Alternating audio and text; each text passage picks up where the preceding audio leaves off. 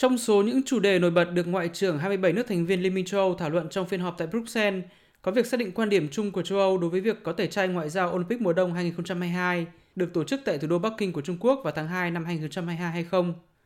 Trong số các nước Liên minh châu Âu, hiện tại mới chỉ có Pháp là đưa ra các tuyên bố cấp cao liên quan đến Olympic Bắc Kinh 2022.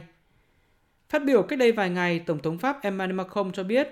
nước Pháp không tẩy chay ngoại giao Olympic Bắc Kinh 2022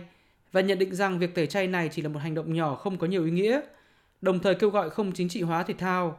Tuy nhiên, phát biểu sau đó, Ngoại trưởng Pháp Jean-Yves Le Drian cho biết thêm, Pháp muốn châu Âu có một cách tiếp cận chung đối với vấn đề này.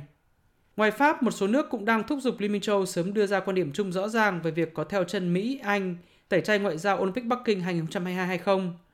Tuy nhiên, phát biểu khi đến cuộc họp Ngoại trưởng Liên minh châu tại Bruxelles ngày 13 tháng 12, đa số ngoại trưởng các nước đều lên tiếng ủng hộ cách tiếp cận của Pháp. Ngoại trưởng Luxembourg ông Jean Asselborn cho rằng việc Liên minh châu cần làm là can dự và đối thoại rõ ràng với Trung Quốc để nói lên quan điểm khác biệt cũng như sự phản đối của Liên minh châu với một số chủ đề như nhân quyền. Trong khi đó, Ngoại trưởng Áo Alexander Schellenberg thì nhấn mạnh điều quan trọng là không chính trị hóa kỳ Olympic này. Tôi ủng hộ một quan điểm chung của Liên minh châu Âu trong vấn đề này. Tôi cũng rất băn khoăn về việc chính trị hóa kỳ Olympic mùa đông này. Châu Âu có quan điểm rõ ràng về vấn đề nhân quyền tại Trung Quốc, nhưng tôi không nghĩ rằng sẽ có ích nếu để các kỳ Olympic cố tình bị biến thành một sự kiện chính trị. Do đó, tôi ủng hộ mạnh mẽ cho việc châu Âu cần xây dựng một quan điểm chung.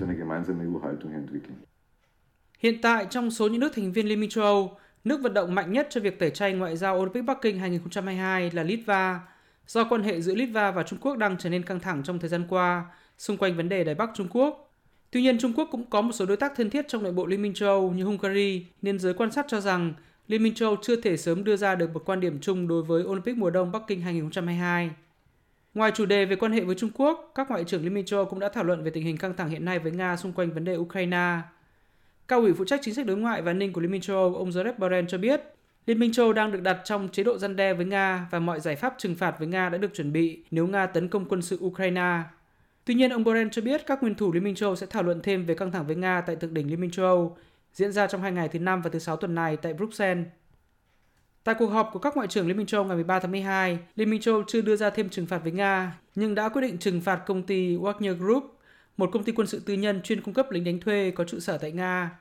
Châu Âu cáo buộc công ty này vi phạm nhân quyền khi hoạt động tại nhiều quốc gia châu Phi trong khu vực Sahel.